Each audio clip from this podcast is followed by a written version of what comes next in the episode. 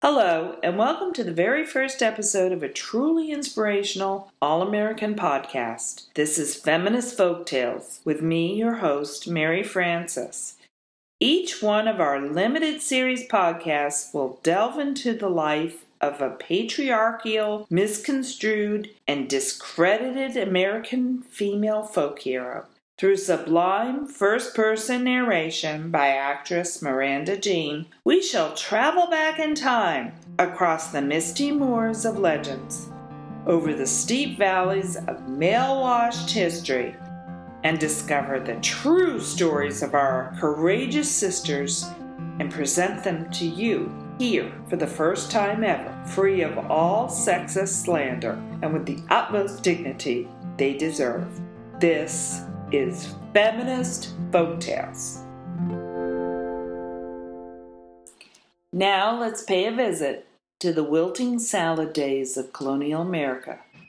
You might be familiar with the story of how a young Pennsylvania Quaker girl named Betsy Ross came to sew the very first American flag.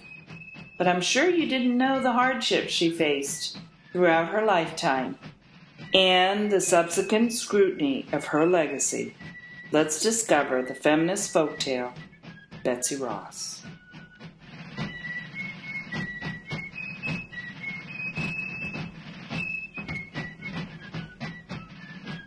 Good Lord above, forgive my family for disowning me because I've married outside my Quaker faith.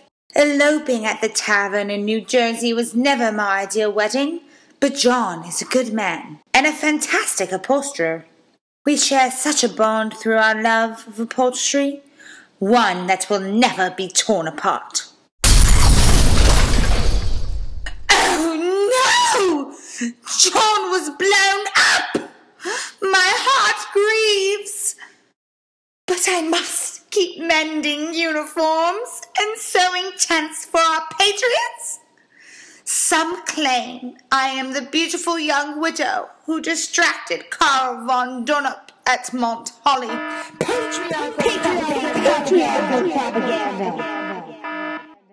There is no evidence to support such a blatantly sexist claim that I flirted with Donop to keep him and his troops from entering the Battle of Trenton. Male history has tried to pin this on me instead of acknowledging all the grunt work I did packaging ammunition for the Continental Army. The truth, the truth, the truth has been.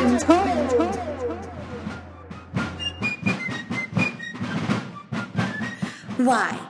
On this fine May morning of 1776, none other than General George Washington, Robert Morris, and my late husband's uncle, George Ross, visited me at my upholstery shop and entrusted me with sewing our new nation's very first flag.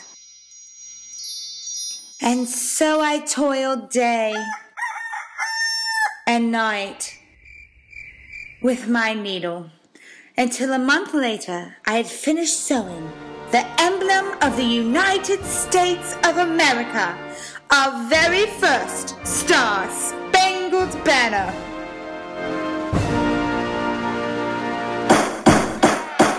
But wait, what is this? I'm being tried in the court of public opinion?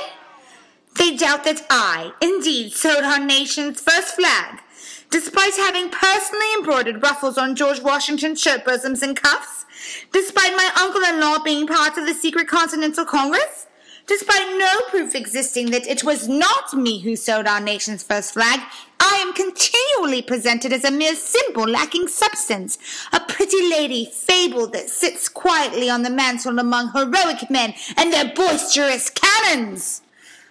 But woe unto them!